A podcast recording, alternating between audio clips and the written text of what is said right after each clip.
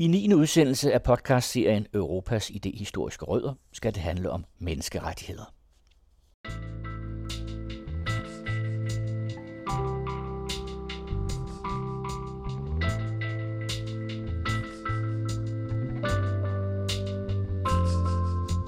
Menneskerettighederne bliver i dag betragtet som en af hjørnestenene i det liberale demokrati. Men i de senere år er der blevet stillet spørgsmålstegn ved menneskerettighederne fra flere fremtrædende politiske partier i Europa. Blander den europæiske menneskerettighedsdomstol sig for meget i nationale anlægner, og er menneskerettighedskonventionerne ikke længere tidssvarende? De to spørgsmål fylder begge meget i den politiske diskussion. Men hvad er baggrunden for udviklingen af de moderne menneskerettigheder? Det fortæller professor og UNESCO Chair in Cultural Rights, Helle Porsdam, om her. Når man taler om menneskerettigheder, så er forudsætningen for overhovedet at tale om de rettigheder, man har som menneske, at mennesket bliver værdsat, at hvert enkelt menneske bliver værdsat, og at det er helt oplagt, at man skal have respekt for hvert enkelt menneske. Og det skylder vi oplysningstidens øh, filosofer, som gjorde op med århundreders øh, syn på mennesket som ikke noget særligt. Så det her med at sætte værdi på hver enkelt menneske og sige, at hvert enkelt menneske har krav på menneskelig respekt og vores respekt, det er noget, vi, vi skylder oplysningstiden. Og der starter det, når man snakker menneskerettigheder. Det har været diskuteret meget. Hvad for et øjeblik, der er det egentlige menneskeretlige øjeblik? Er det øh, den amerikanske og franske revolution? Er det der, man skal starte, når man snakker om, hvad er historien bag menneskerettighederne? Eller er det øjeblikket efter 2. verdenskrig, hvor jo øh, nazisternes øh, fortrædeligheder mod, mod jøderne øh, gav anledning til, at de moderne menneskeheder for alvor kom i fokus. Så der er mange forskellige syn på det. Nogle gange taler forskere om, at der er forskellige generationer af menneskerettigheder. Det er også meget omdiskuteret. Der er dem, der vil mene, at det ikke er særlig smart, men det kan være sådan en god oversigtsmulighed for at lige finde ud af, hvad er det for nogle menneskerettigheder, der er i spil her.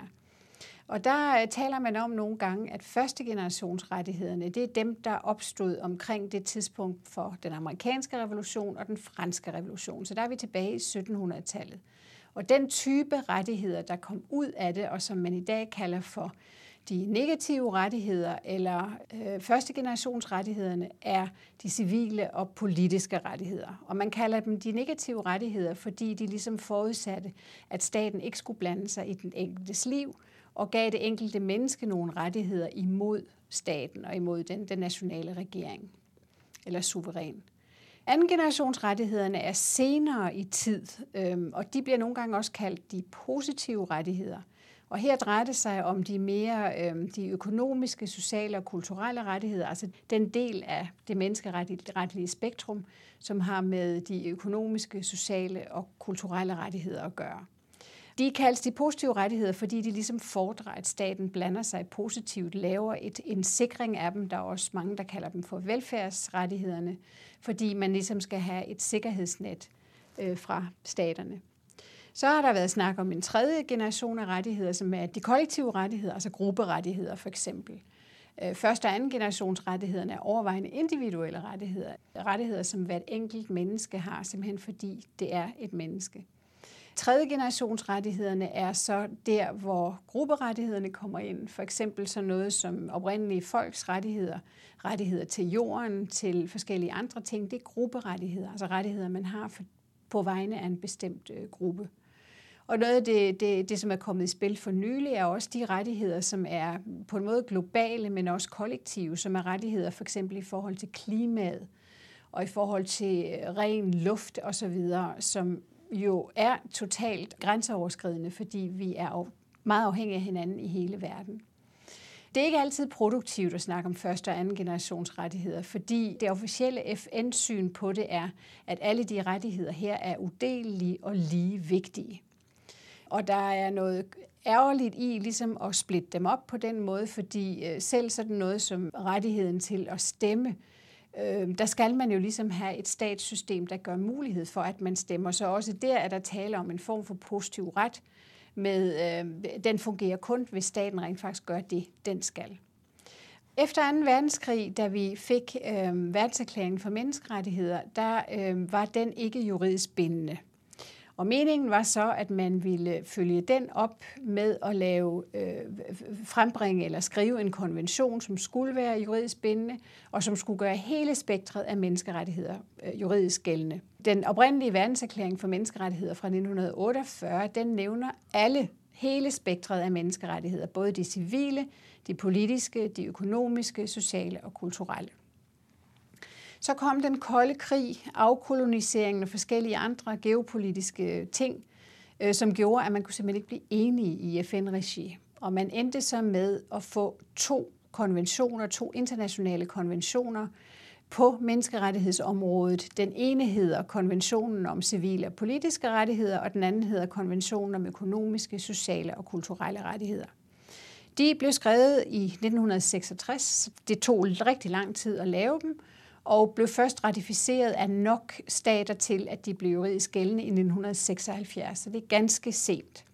Men med det, der fik vi jo så et split mellem på den ene side de civile og politiske, og på den anden side de økonomiske, sociale og kulturelle rettigheder, som var meget uheldigt. Øhm, der er mange, der mener den dag i dag, for eksempel i, i Vesten, det var problemet også under den kolde krig, at Vesten stod på, at kernen i menneskerettigheder var de civile og politiske, mens Østen med Rusland i spidsen, øststaterne, mente, at øh, retten til udvikling og retten til, til økonomiske fremskridt var langt vigtigere. Og det er også noget af det, vi ser den dag i dag fra øh, Kina for eksempel og andre asiatiske lande, der mener, at hvad hjælper det sådan groft sagt, at man har ytringsfrihed, hvis man er ved at, at dø af sult. Så retten til udvikling er helt central i den del af verden. Øh, så der er forskelligt syn på, hvad kernen i menneskerettighederne er, og det er sådan set lidt ærgerligt, at man har fået det der split mellem de to forskellige former for menneskerettigheder. I 1993 var der en øh, meget vigtig konference i Wien, hvor FN bekendtgjorde, at den officielle FN-holdning er, at alle de her rettigheder de er lige vigtige, og de, de betyder lige meget, og de er også afhængige af hinanden. Så det er det officielle synspunkt fra FN's hold. Den dag i dag er der rigtig mange amerikanere, som vil sige, at sådan noget som økonomiske, sociale og kulturelle rettigheder, det er kun politiske programerklæringer, og det, det egentlig drejer sig om, er de civile og politiske. Så der er meget stor uenighed om, hvor vi er henne i spektret, og hvad for en del af menneskerettighedsspektret, der er det vigtigste.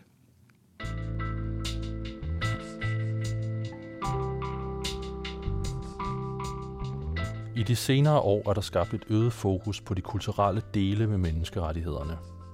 Men hvad er baggrunden for de kulturelle dele af menneskerettighederne, og hvilke problematikker forsøger disse rettigheder at imødekomme?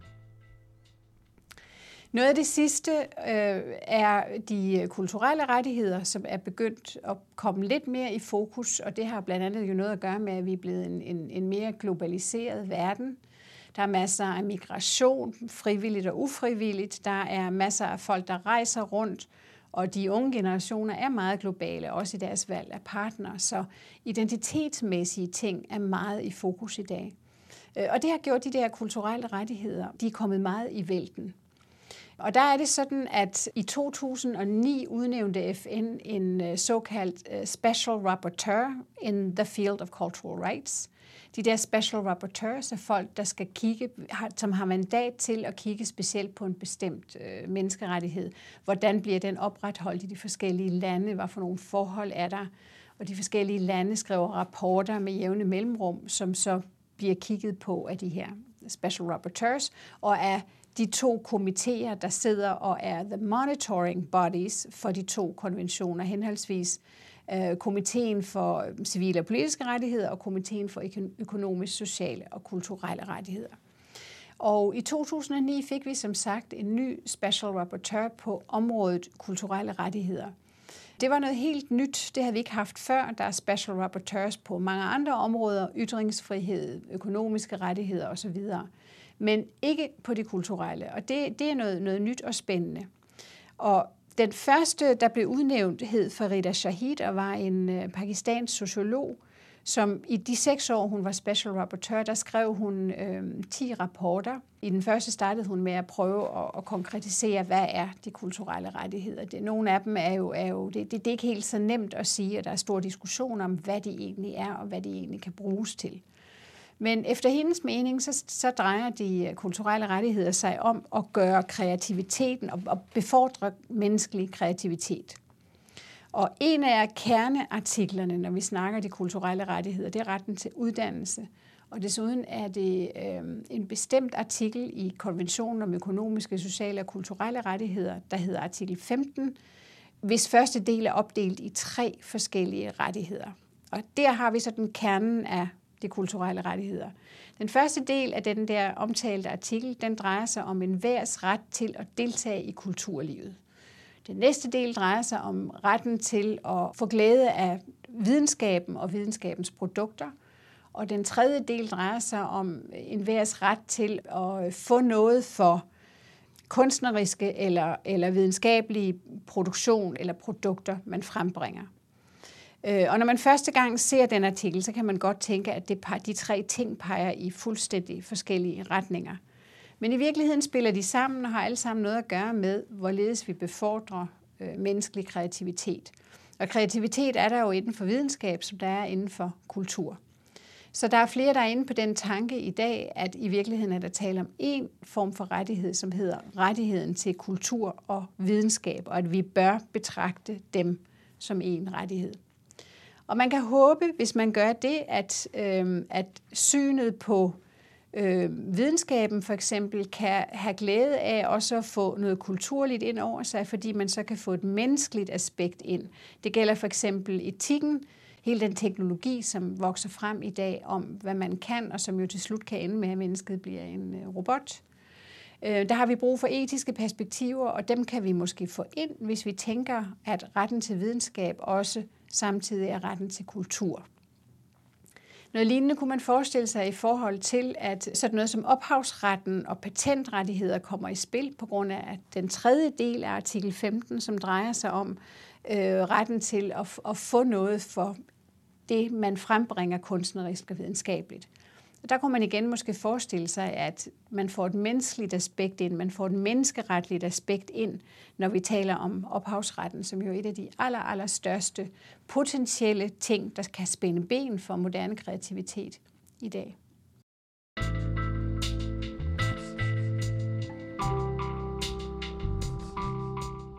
Menneskerettighederne har deres filosofiske baggrund i centrale tanker fra oplysningstiden – men hvordan kan man begrunde menneskerettighederne ud fra en filosofisk position? Det forklarer viceinstitutleder på Institut for Kommunikation og Humanistisk Videnskab på Roskilde Universitet, Sune Lægaard her. Menneskerettighederne er jo øh, i høj grad noget, som afspejler en måde at tænke på, som begyndte i opløsningstiden.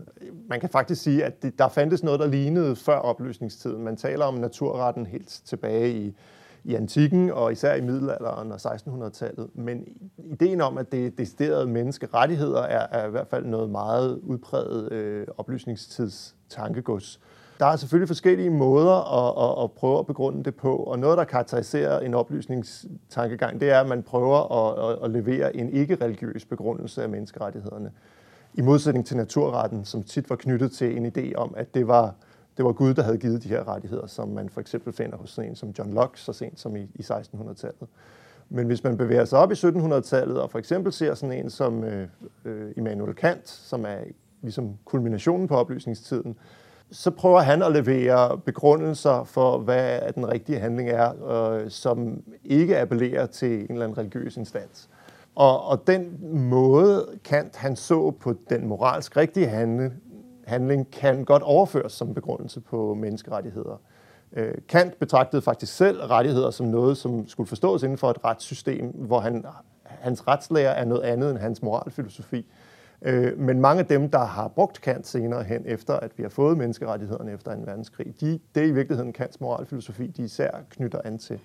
Og, og, og den er meget kompliceret, men en grundtanke hos Kant, det er, at alle personer er øh, rationelle væsener, vi har fornuft, og i kraft af, at vi har fornuft og er sådan nogen, der er i stand til at sætte os mål for, hvad vi vil med vores tilværelse og træffe valg på den baggrund, så har vi det, som kan, kalder værdighed.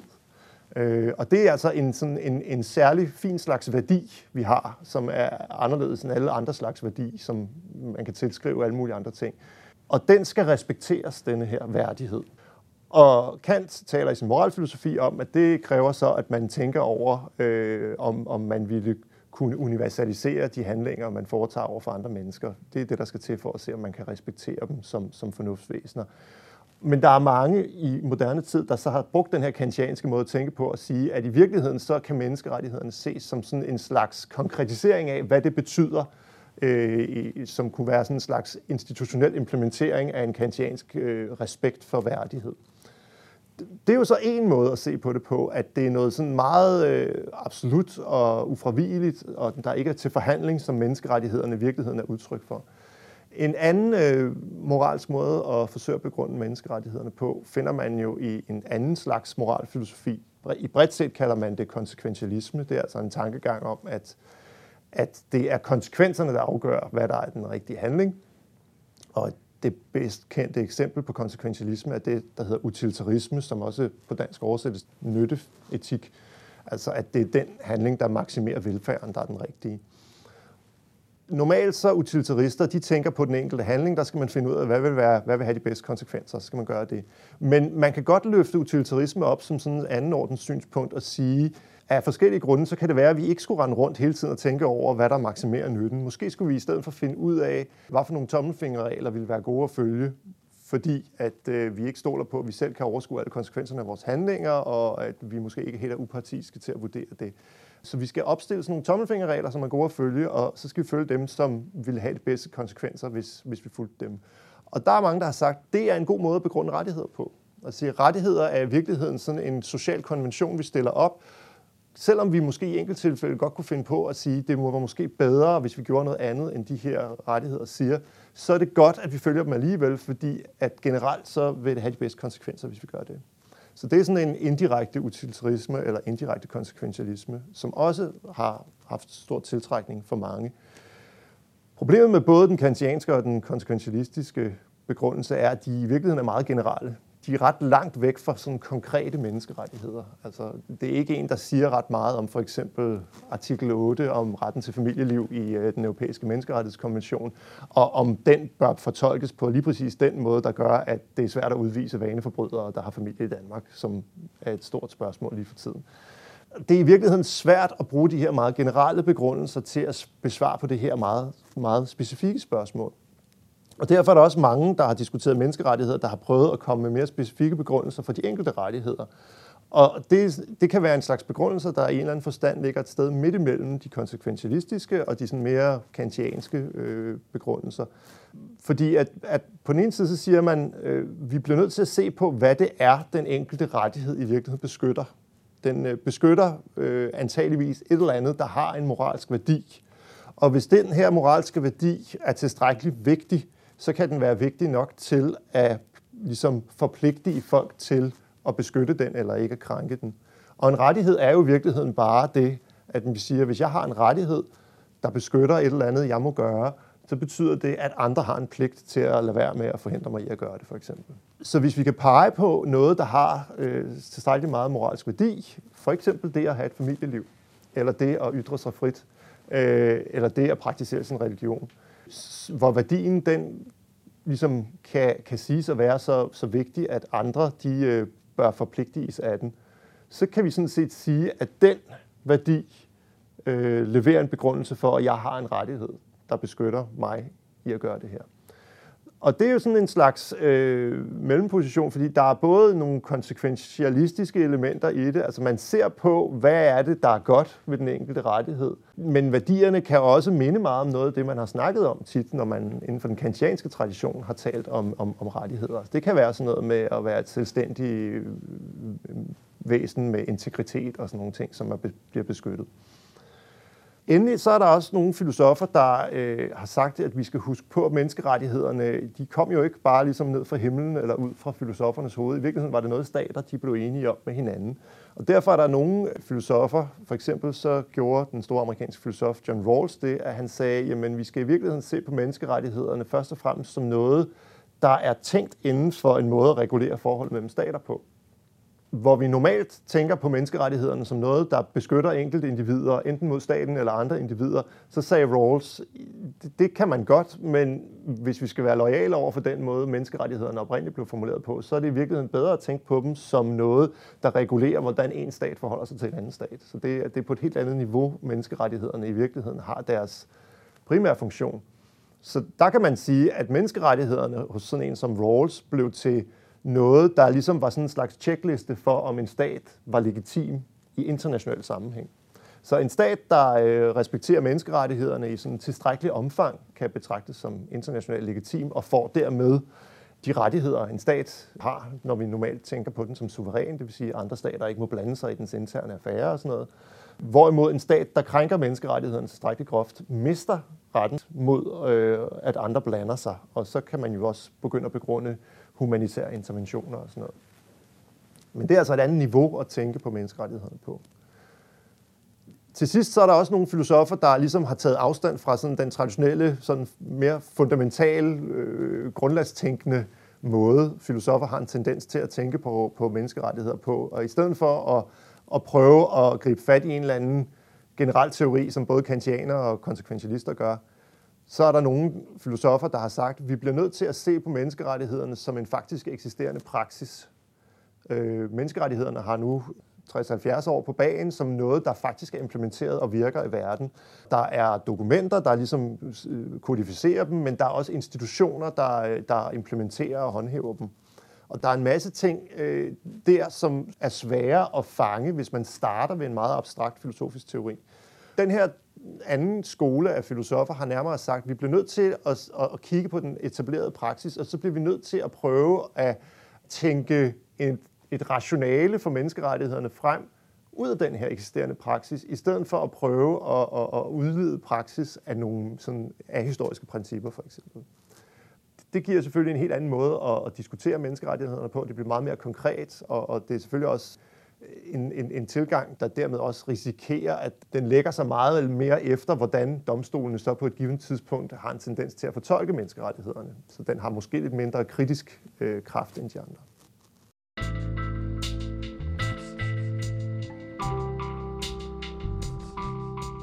Men hvordan fungerer menneskerettighedsdomstolen i praksis? Det giver Jonas Christoffersen, direktør for Institut for Menneskerettigheder, et indblik i her. Den europæiske menneskerettighedsdomstol blev oprettet i 1950 øh, på ruinerne af 2. verdenskrig, hvor de europæiske politikere var enige om, at vi måtte aldrig have en gentagelse af det, vi så under 2. verdenskrig. Derfor måtte vi have en grundlæggende beskyttelse af borgernes rettigheder, og vi blev også nødt til at have et system, hvor man kunne blande sig i hinandens interne forhold. Det nyttede ikke noget, tænkte man, at man i Tyskland kunne gøre, hvad man gjorde, uden at vi andre havde et instrument til at få det stanset. Derfor lavede man den europæiske menneskerettighedskonvention, og man etablerede en domstol for at have et effektivt system, der kunne sørge for, at borgernes rettigheder i hele Europa blev, øh, blev respekteret. Nu er tiden selvfølgelig gået. Øh, der er gået 70 år snart, siden man etablerede systemet, øh, og nu har man et meget, meget velfungerende og fuldstændig unikt menneskerettighedssystem i Europa. Man har prøvet at lave noget tilsvarende i Afrika, hvor man har afrikansk menneskerettighedsdomstol. Den er ikke så gammel og er ved at komme i gang. Og så har man en latinamerikansk menneskerettighedsdomstol, som har opereret sådan cirka i 30 år, og den er meget godt i gang og har en, en stor betydning for Latinamerika. Men vi har altså i Europa vist vejen, både ved at lave øh, internationale menneskerettighedskonventioner og ved at lave en, en stærk domstol. I dag har domstolen øh, kompetencer til at behandle sager fra 47 lande. Altså der er 47 lande, der er med i menneskerettighedskonventionen.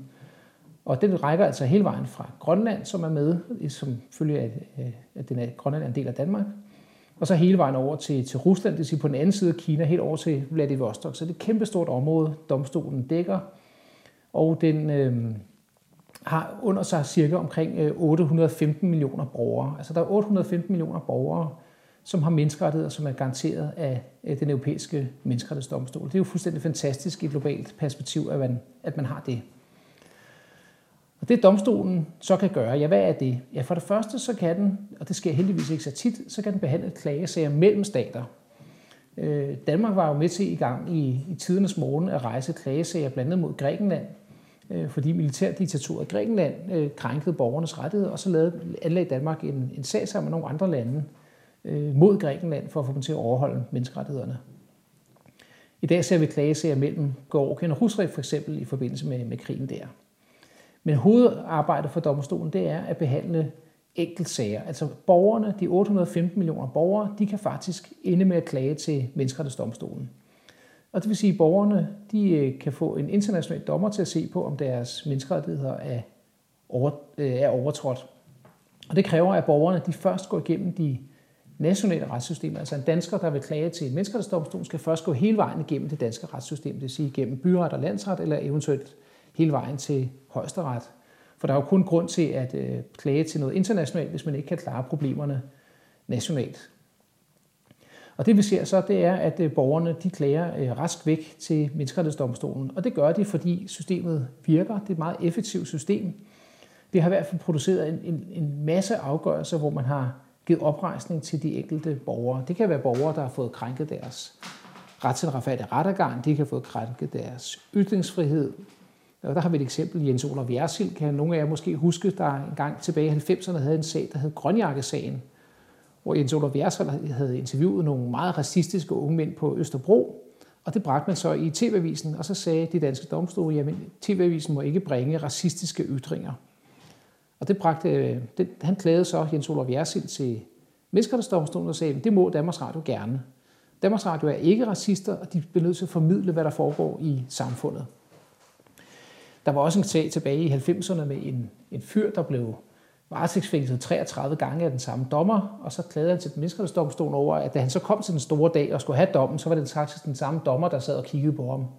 Og så følte han ikke, at dommeren var, var upartisk og helt uvildig, fordi nu har han jo 33 gange sagt, at du nærmest er skyldig, da man havde varetægtsfængslet ham. Og sådan er der en masse eksempler øh, fra de enkelte lande, som fører til konkrete sager ved menneskerettighedsdomstolen, hvor domstolen siger, hov, hov, det kan man ikke det der, det er i strid med de grundlæggende rettigheder, som borgerne har i Europa i dag. Og det gør så, at selvfølgelig får den enkelte borger øh, noget ud af det. Øh, Jens Olof Værsild, han var jo glad for, at han vandt en sag, øh, men det, det hjælper jo ikke det store, hvis, hvis det kun er den ene sag, der, der bliver pillet ved. Så den store effekt af menneskerettighedsdomstolens praksis, det er, at når Jersi bliver dømt, så sidder domstolen i andre lande og siger, hov, øh, det der, som Danmark gjorde, det må vi ikke, og så lader man forhåbentlig være med det. Vi ser tit i Danmark, at øh, nogle andre af vores nabolande bliver dømt for et eller andet, og så siger vi, hov, må vi ikke det, og så lader vi være med det. Så hver enkelt dom har betydning for forhold også i, i andre lande. Men den største betydning, den er dog, at man laver nogle gange øh, store lovændringer eller fuldstændige systemændringer i de enkelte lande, fordi der er nogle ting, der, der grundlæggende øh, bliver vist ikke fungerer øh, i de enkelte lande. Så nu nævnte jeg dommen før om ham, der blev, der blev dømt af den mand, der havde varetægtsfængslet ham 33 gange. Det førte til, at man havde en diskussion i Danmark af, jamen, hvad gør vi så? Fordi vores system var dengang i 90'erne, at vi havde ene dommerembeder. Det vil sige, at alle danske dommere ude på Børlandet i, i kongeriget, de sad sådan set grundlæggende alene. Der var en dommer i retskredsen, og han lavede det hele. Og dengang var det typisk en mand.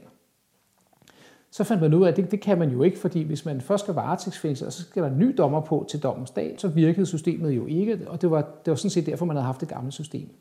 Så det var med til, at vi fik øjnene op for i Danmark, at vi måtte have et helt nyt retssystem i Danmark, vi må have nogle større retskredse, og vi skulle også have et mere effektivt retssystem. Så Menneskerettighedsdomstolen var med til at lave de øh, skubbede på, for vi fik lavet domstolsreformer øh, i Danmark. Og Danmark er også blevet dømt øh, rigtig mange gange øh, for at have øh, været for lang tid om at behandle sagerne, så vi har også fået en masse effektivitet ind i vores domstol, fordi dom, menneskerettighedsdomstolen har sagt til, jer, til os, prøv at høre, jeres retssystem er for langsomt, I smøler med sagerne, nu må jeg tage sammen og behandle sagerne noget hurtigt. Så hvis I i dag, når jeg hører podcast og kigger rundt i landet og ser jeres lokale domstol, så kan det godt være, at den er lidt længere væk, men den er meget bedre, end den var før, og den er meget mere effektiv, og det kan vi langt hen ad vejen takke menneskerettighedsdomstolen for, ligesom vi kan takke den for, at vi har fået en bedre ytringsfrihed og bedre beskyttelse af vores privatliv og alt muligt andet. Så menneskerettighedsdomstolen er vigtig, den kan også være besværlig, men den er vigtig, og den sikrer borgernes rettigheder i hele Europa.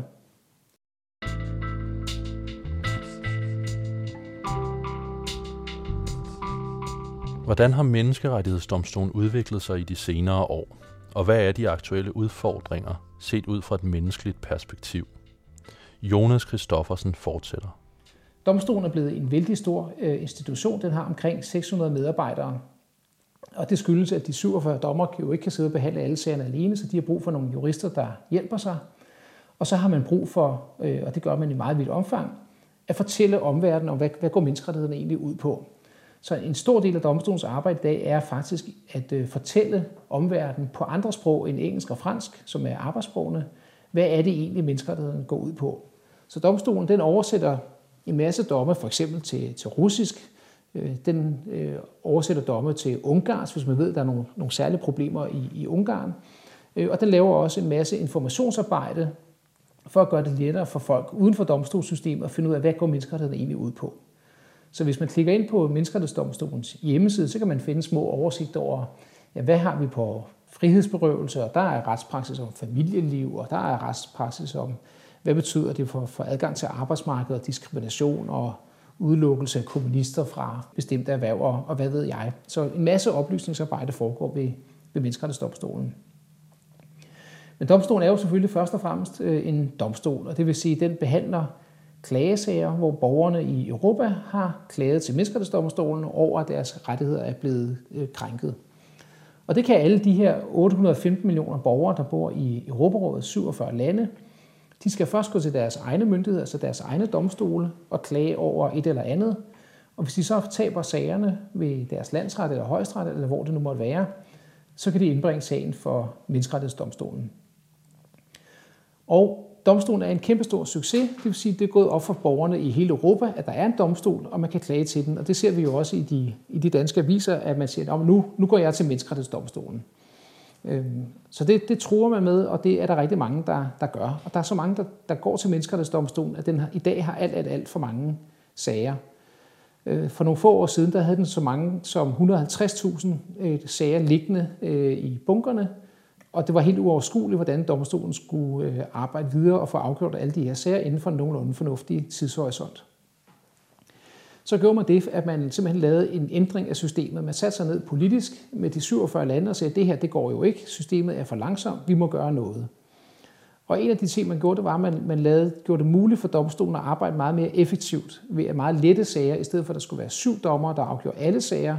Så ser man, at nogle sager kan jo afgøres af tre dommer, og nogle sager kan afgøres helt øh, alene af en enkelt dommer. Og det, man afgør med en dommer, det er dem, som sådan set er helt nemme at, at afvise, hvor der sidder nogle øh, fuldmægtige og nogle, nogle unge jurister og kigger sagerne igennem. Det bliver kontrolleret af sekretariat, og så godkender en dommer, at en sag kan afvises. Og det har ført til, at man nu har fået puklen af domme ned på kun, havde nær sagt, 60.000 sager.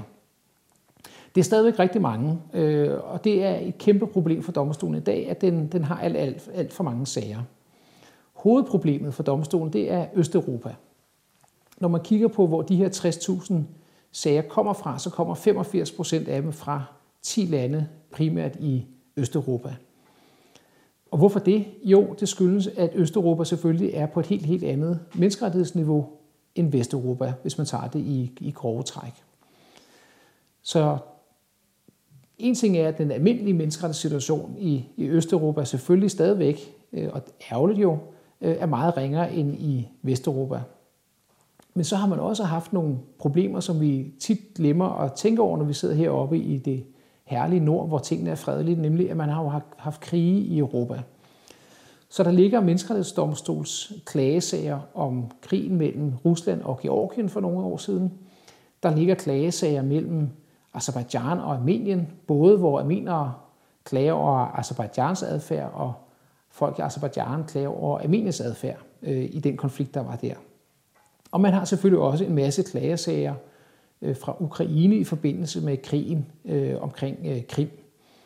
Øh, og selvfølgelig har man også nu en masse klagesager efter det forsøgte øh, militærkup i Tyrkiet, øh, hvor selvfølgelig også mange af de mennesker, der blev berørt af konflikten, der har klaget til, til menneskerettighedsdomstolen. Så de her meget, meget alvorlige konfliktsituationer i Europa genererer i dag 10.000 vis af klagesager til Menneskerettighedsdomstolen, som skal finde ud af, hvordan håndterer den de klagesager på en fornuftig måde.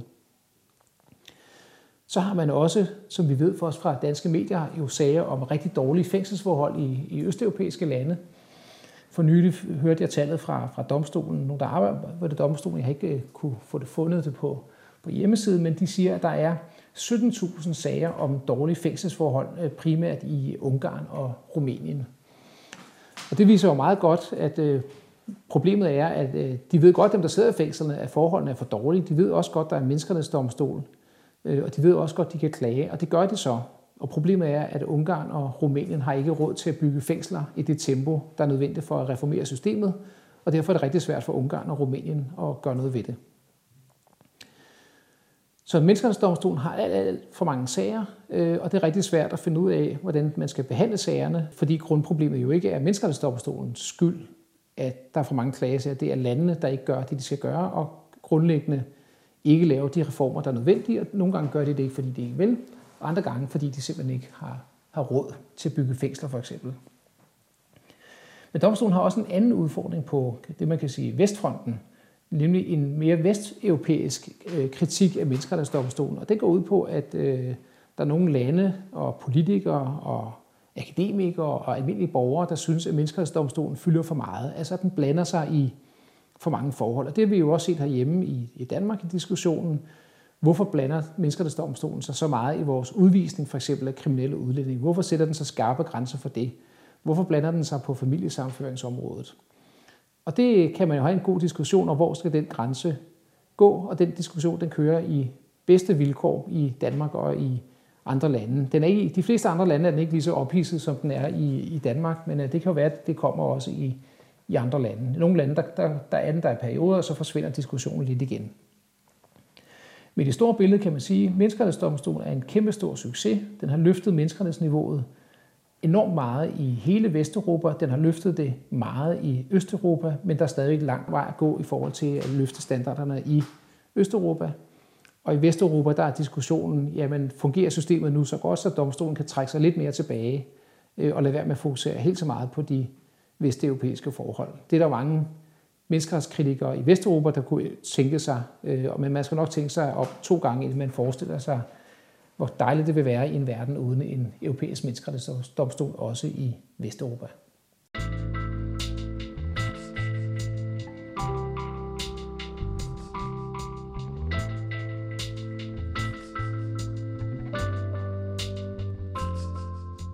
Podcast-serien Europas idehistoriske rødder er tilrettelagt af Claus Bo Bjerglund Andersen, Thor Eiken Mulvad og Lasse Nyeng Hemmeke.